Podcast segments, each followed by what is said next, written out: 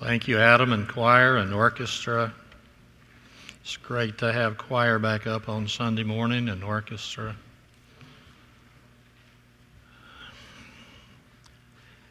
I don't want to come to Lakeview even if we didn't have preaching just for the singing. Amen.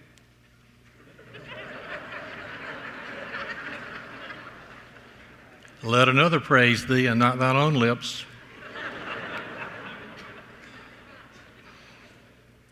We love you, Adam.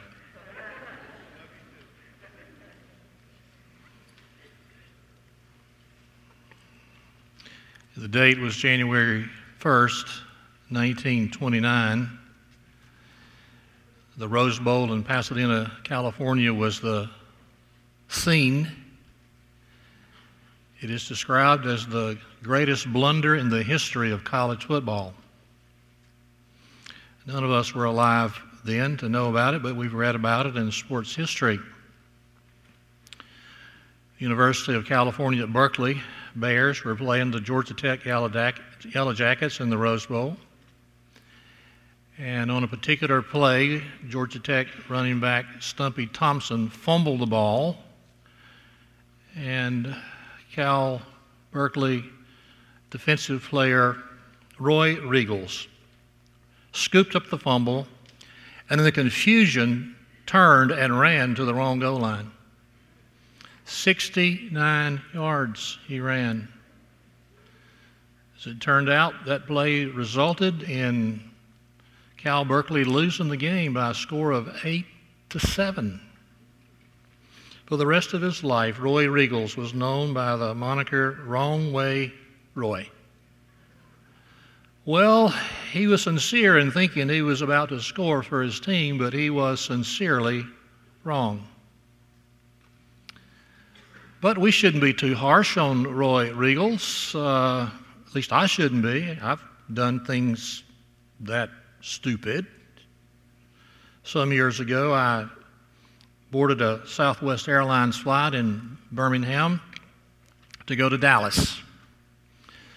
Uh, my flight plan was to fly to New Orleans, change planes, get on a plane in New Orleans, and fly to Dallas. As you know, if you've flown Southwest Airlines, they don't have assigned seats. You just, first one on, you get whatever you can find. And so I was walking down the center aisle of this 727 plane, and I heard someone say, Brother Al. And I looked, and there was a former Lakeview member was a student during his Auburn University days, came to Lakeview. He was now in the Navy. And so the seat across the aisle across from him was vacant, so I sat in the seat next to this student and engaged him in conversation and plane took off for New Orleans. We chatted the whole way. We landed in New Orleans. I was supposed to get off. I didn't. I kept talking to this former Lakeview member. And so we took off, and I'm just chatting away, thinking I'm on my way to Dallas. In about 30 or 40 minutes into the flight, the captain said we were about to make our descent into Houston Hobby Airport. And I thought, oh my soul. I don't want to go to Houston. I want to go to Dallas. I was sincere, but I was at the wrong destination. Now, some ways seem to be right, but in reality lead to the wrong destination. Roy Riegels got it wrong when he raced toward the wrong goal line. And your pastor got it wrong when he didn't go to the right city, when he went to Houston instead of Dallas. That's a minor matter for me, perhaps not quite as minor for Roy Riegels, but nevertheless, in comparison, in the light of eternity, those are very minor matters.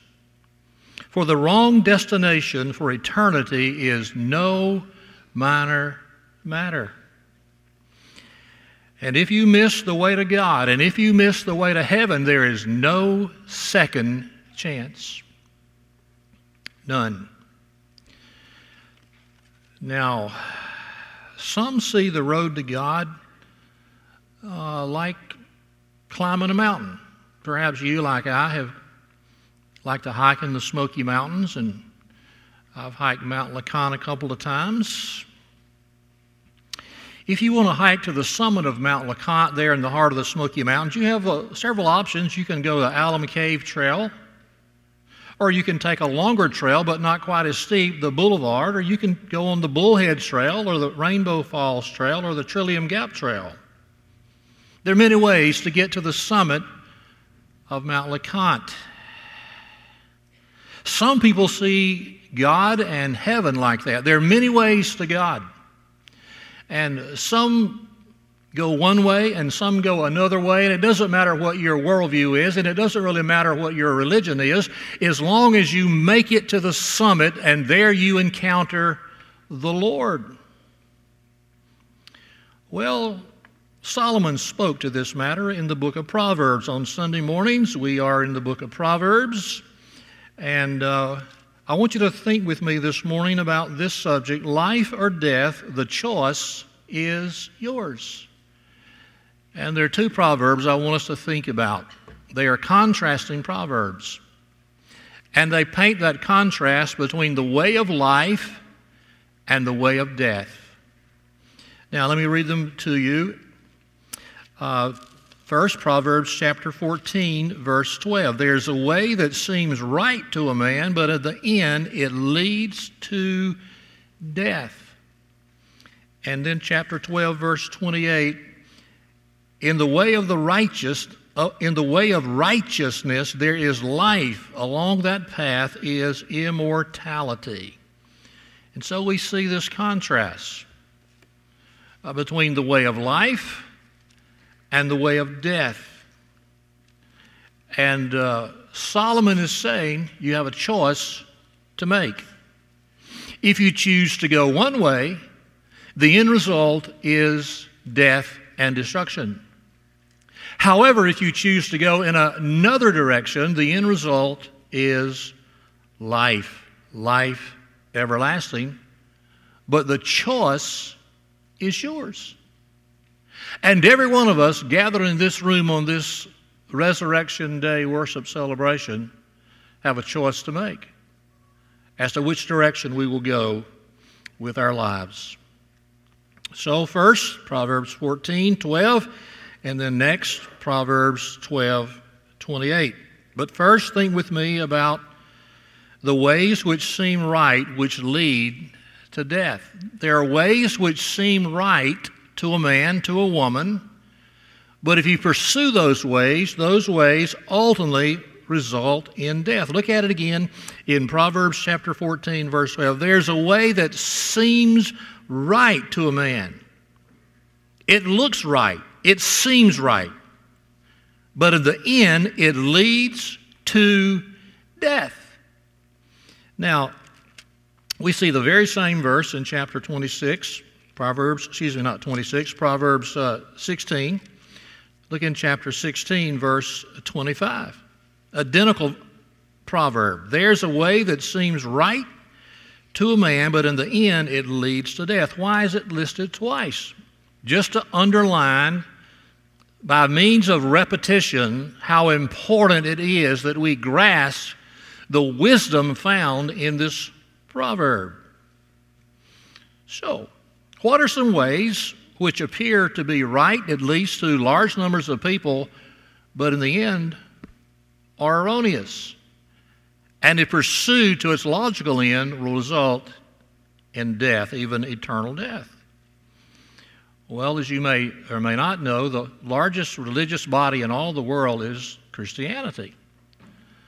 Uh, but uh, there are other world religions that have a worldview about how you can achieve whatever they think of as salvation, that have vast numbers of followers who I would suggest this morning are deceived. Let's think about Islam. Islam is the second largest world religion. 1 billion 506 million people espouse this Islamic religion.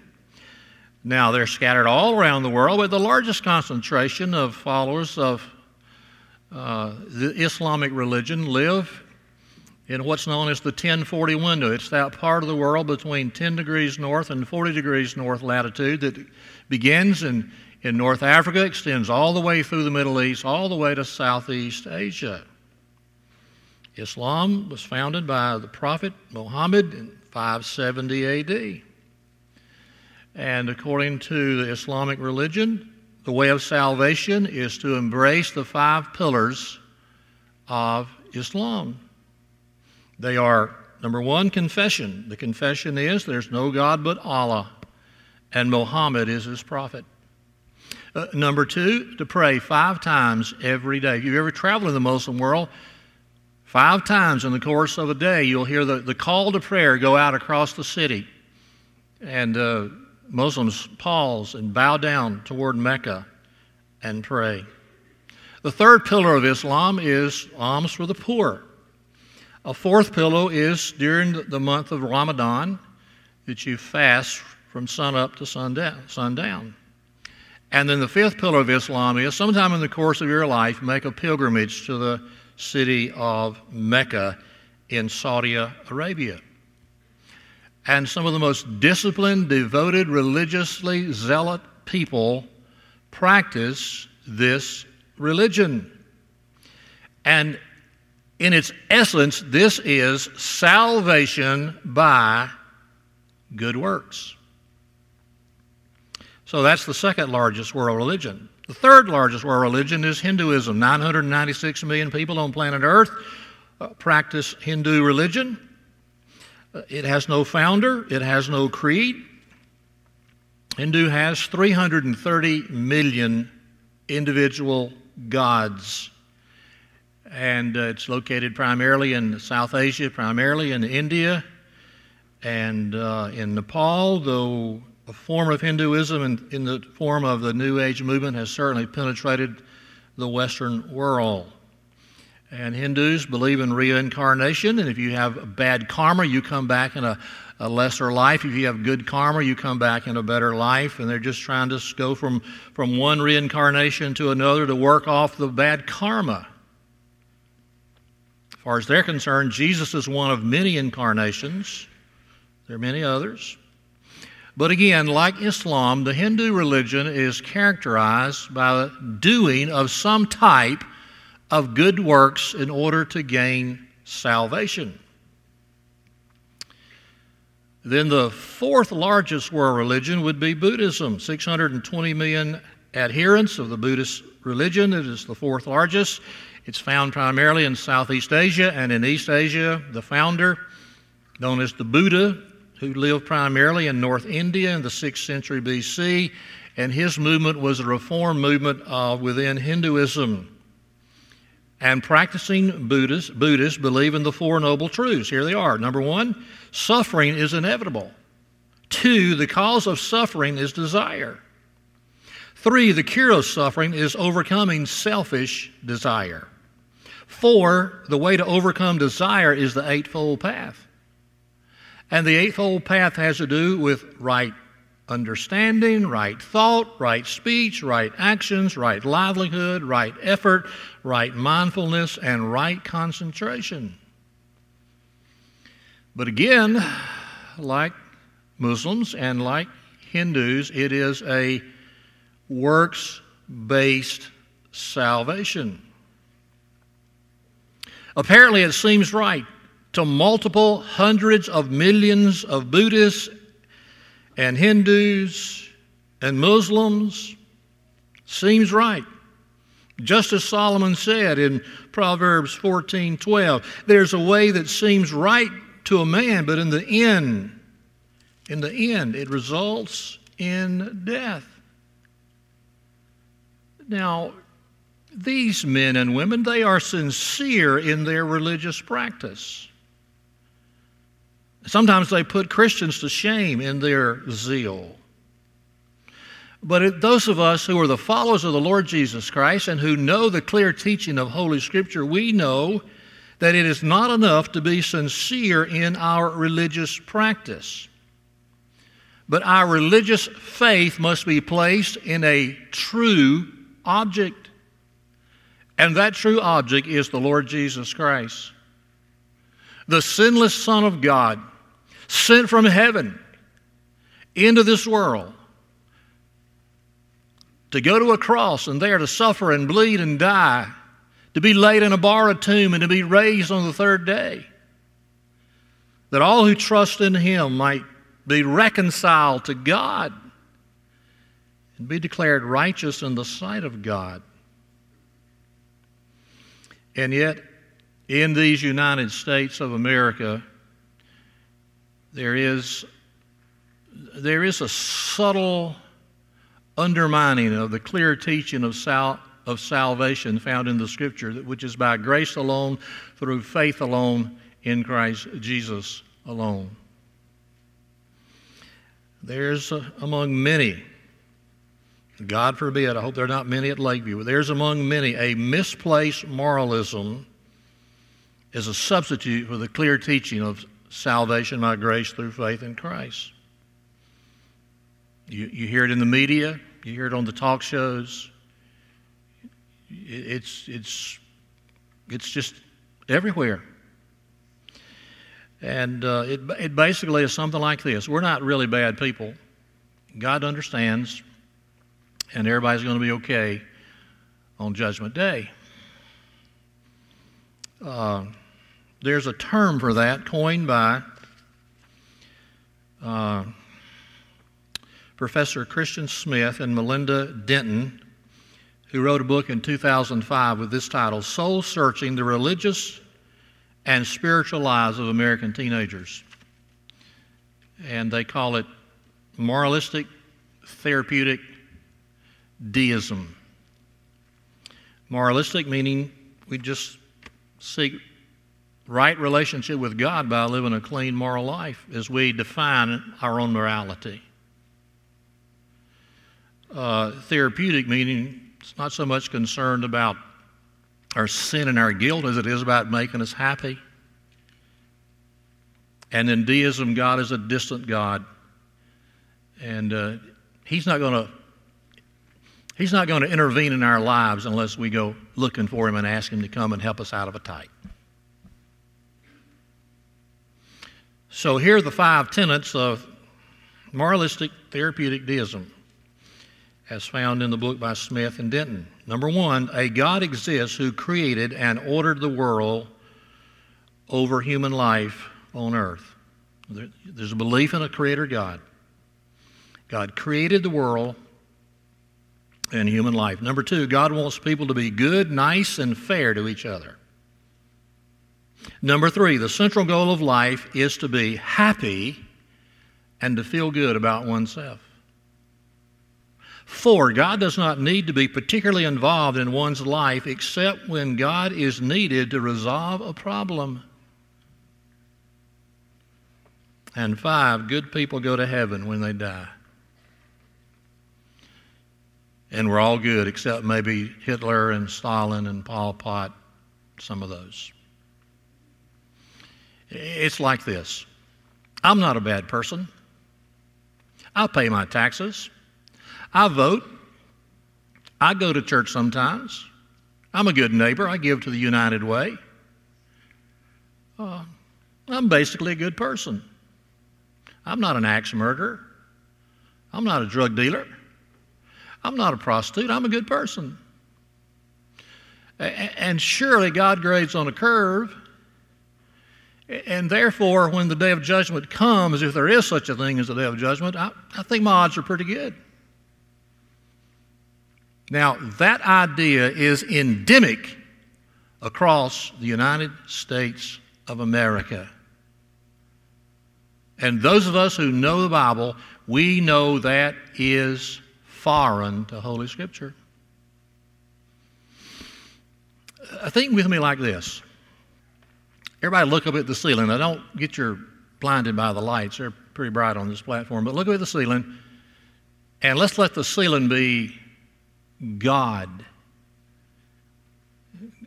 And of course, we'd have to admit, God is high and lifted up. that's a lot higher than any of us are. You folks in the balcony, you're closer, but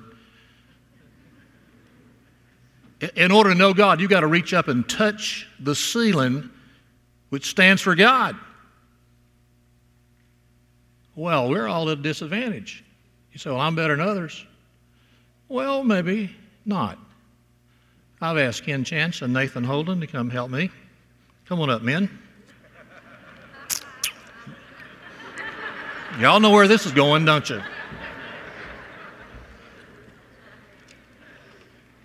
Stand back to back.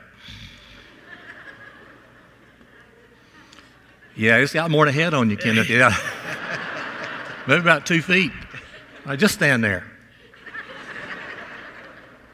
Now, your goal is to, to reach out and, on your own efforts, just touch God. So don't you just go out and reach out and touch God? Oh, Nathan, you're way ahead of Kenneth. You're way ahead of Kenneth. But you're a long way from God. You get the point? Y'all can have a seat. Thank you.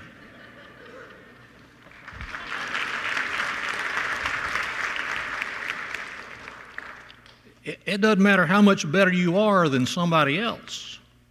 All of our righteousness is like filthy rags.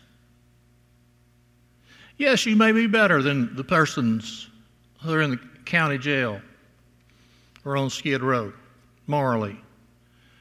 But all of us are far, far separated from God. That's what Solomon is warning against here. Look at it again, Proverbs chapter 14. I want to rivet this verse in your heart. There is a way that seems right to a man, but in the end it leads to death.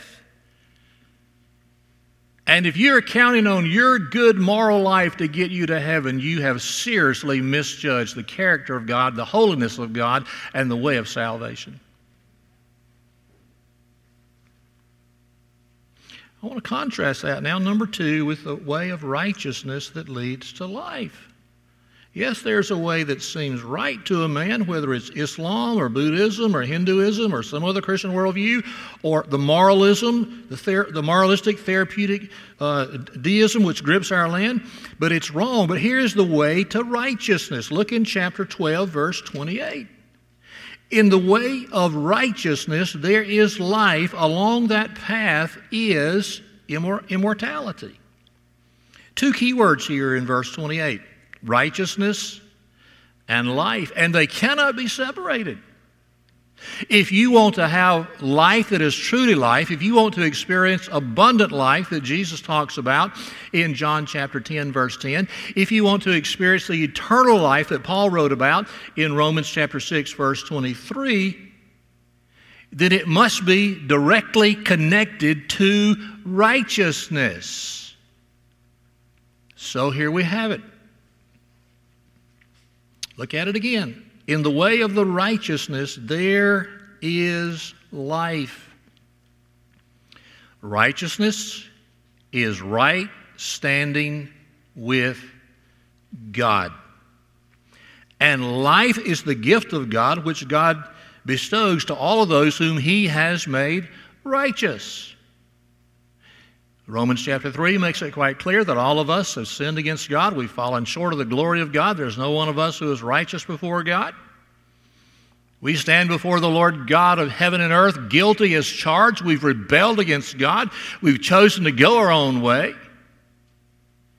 And yet, those who come to Christ in repentance and faith receive the gift of God eternal life and righteousness. I want you to go with me now to 2 Corinthians chapter uh, 5, verse 17, 18, and 19. 2 Corinthians chapter 5, verses 17, 18, and 19. And here Paul is discussing the whole matter of salvation and, and right standing with God and being reconciled to God. And in verse 17, we read, If anyone is in Christ, he is a new creation. The old is gone, the new is come. Let me just pause right there and say, to those who say that the only thing that matters is being good and fair and nice, Christians aren't just nice people. Hopefully, they are nice.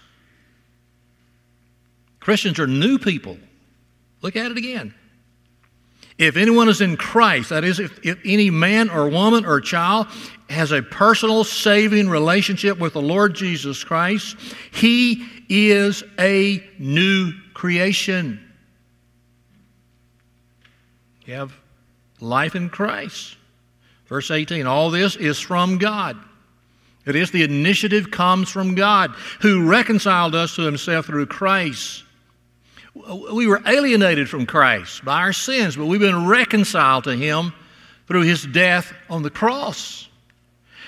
And gave us the ministry of reconciliation, verse 19, that God was reconciling the world to Himself in Christ, not counting men's sins against them. There you have it. Salvation is not you or I or anyone else doing the best he or she can to gain right standing with God. It's not our good works.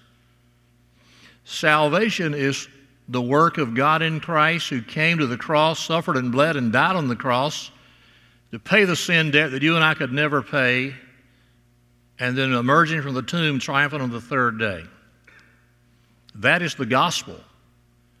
And that is what we celebrate on this Resurrection Sunday, 2021. God in Christ. I want you to see it in John's Gospel, chapter 1, verse 1.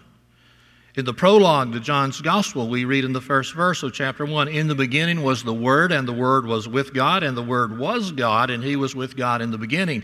So, God the Son, the Lord Jesus Christ, is God the, God the Word and he came in human flesh. Look in chapter uh, John chapter 1 verse 14. And the word became flesh, that is he took on human flesh. God the Son became the God man. And the Word became flesh, and He made His dwelling among us, and we have seen His glory, the glory of the one and only who came from the Father, full of grace and truth. So God came down at Christmas time with the birth of the Christ child in Bethlehem. And this child grew and into manhood. And at age 30, he laid aside the tools of his carpentry shop. And for three years, he traversed the Galilean and Judean countryside preaching and teaching and healing, performing miracles. But he was a threat to the establishment of his day, both the Roman establishment and the Jewish establishment. And so what happened was he was uh, betrayed by one of his own followers, Judas, and was arrested, crucified. There he shed his blood on the cross for the redemption of the human race. He suffered and bled and died that we might be reconciled to God. His body was laid in a borrowed tomb, and on the third day he emerged triumphant. The tomb is empty. In John 3:16, perhaps the most well-known verse in all of the New Testament, maybe the entire word of God, for God so loved the world that he gave his one and only son that whoever believes in him shall not perish but have everlasting or eternal life. What a wonderful promise that is. I want you to know today that God loves you. You don't have to be alienated from God. You don't have to be separated from God. God loves you, and He has demonstrated His love for you in that He sent His Son, His only begotten Son, into the world to die in your place, to pay your sin debt. That if you'll believe in Him, you'll receive from Him eternal life. Verse 17 For God did not send his Son into the world to condemn the world, but to save the world through him. Jesus came on a rescue mission to save sinners from their sin. Verse 18 Whoever believes in him, that is in Jesus, is not condemned. If you believe in Jesus, there's no condemnation against your, against your account. But whoever does not believe stands condemned already because he has not believed in the name of God's one and only sin. So, all of us who believe, we're no longer condemned. We once were before we were in Christ, but now that we are in Christ, we're no longer condemned. But those who have not believed, you are condemned as of this very moment.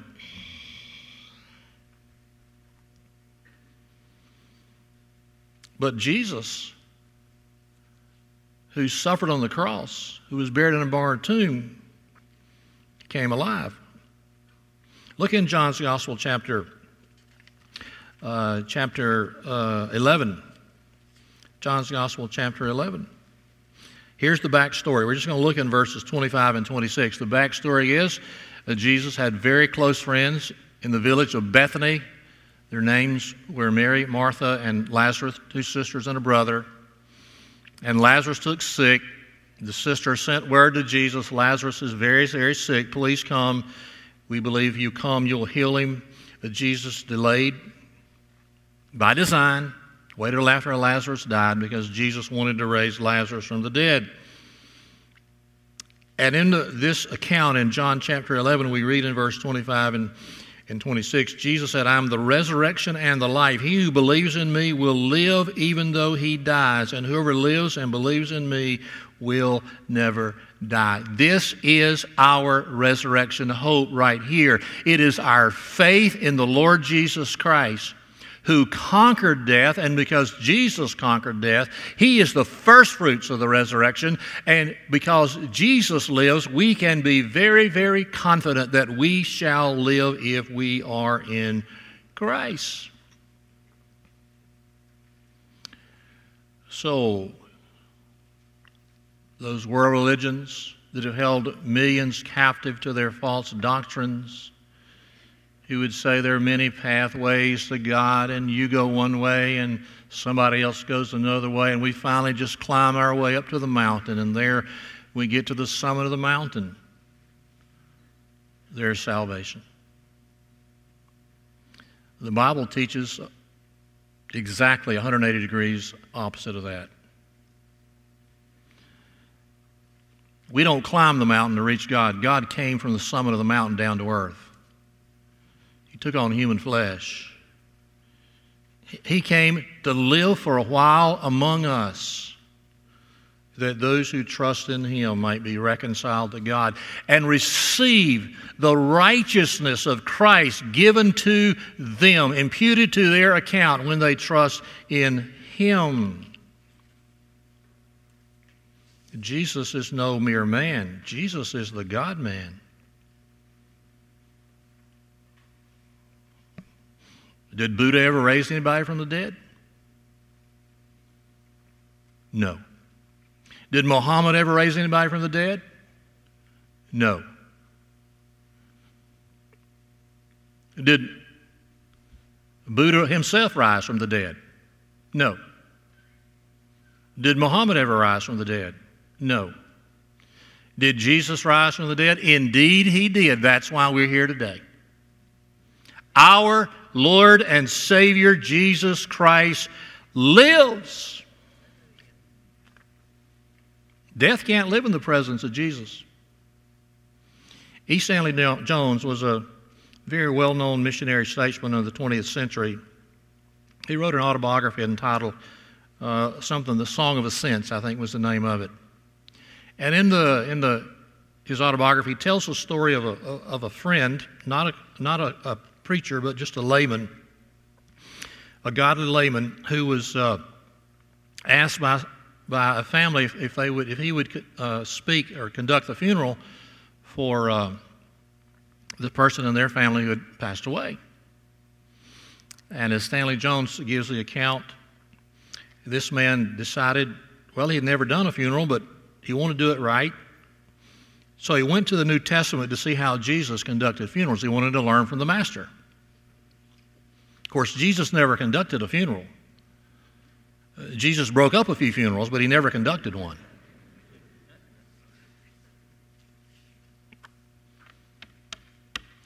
The Lord Jesus Christ is unique. He is different in infinite ways above any other religious leader or any other person who ever lived. Uh, Jesus split time into BC and AD. We don't date our calendar by the life of Buddha. We don't date our calendar by the life of Confucius. We don't date our calendar uh, by the life of uh, Mohammed. We date our calendar by the the, the life and death and resurrection of the Lord Jesus Christ. There's no one like Jesus. None. C.S. Lewis put it like this A man who was merely a man and said the sort of things Jesus said would not be a great moral teacher.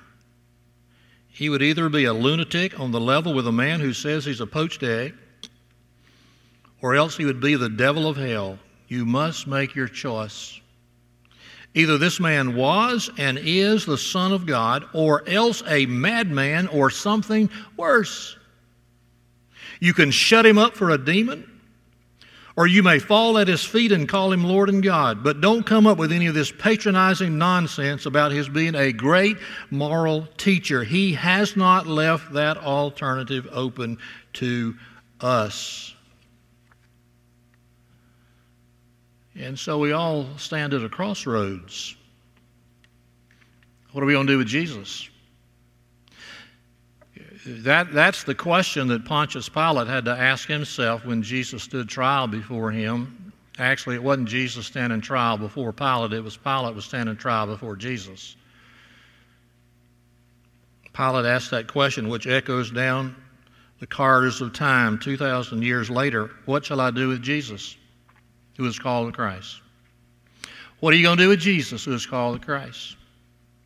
We must choose.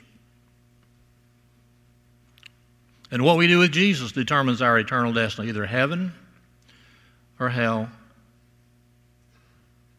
Do you know who ends up in hell? I'll tell you. Everyone who sincerely believes that he or she deserves heaven, that's who ends up in hell. And if you think you deserve to go to heaven apart from faith in the finished work of the Lord Jesus Christ on Calvary's cross, you are sadly deluded and you'll find out in eternity how deluded you are. Do you know who ends up in heaven?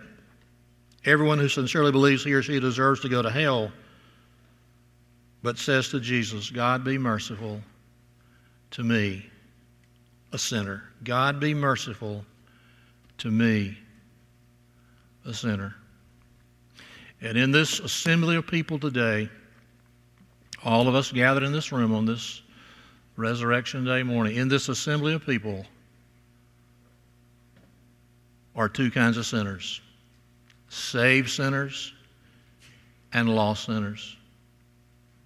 And if you're a saved sinner, it's because Jesus saved you. Because somewhere, somewhere in your past, it might have been a week ago, it might have been a decade ago, it might have been 50 or more years ago, but somewhere in your past, you came to realize that you are a guilty sinner deserving of the holy wrath of God and saw your own sinfulness and guilt and lostness, and you cried out to God in heaven to have mercy on you and to save you from your sins.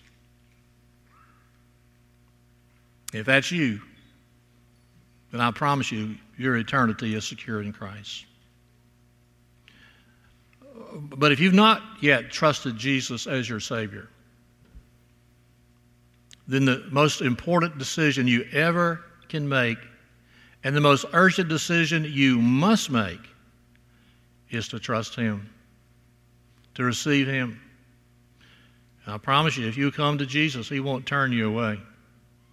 For as many as received Him, to them gives He the power to become the children of God.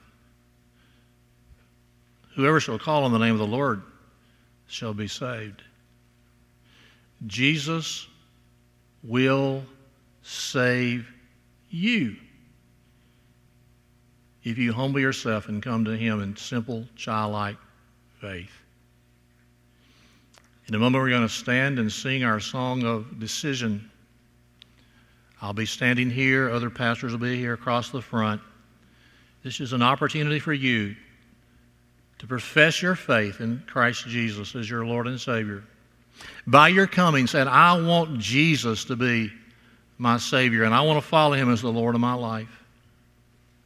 I did that when I was a 10 year old child, a long, long time ago. I stepped into an aisle and I met Christ, and my life has never been the same. And He flooded my soul that day with joy and peace. It passes all human understanding. And what God did for me as a fifth grade child, God will do for you if you'll come. You say, I don't understand all I need to know. You just come and talk to one of our pastors. We'll help you. We'll take the Word of God and explain it to you. We'll show you how you can know that your sins are forgiven, that you are a child of God, that your name is in the Lamb's Book of Life, and that your eternal destiny in heaven is secure forever. Spirit of God speaks. You're not here by accident. God brought you here this day to hear this message, to be confronted with your need of a Savior. This is your opportunity to respond. We stand and sing together. Come while we sing.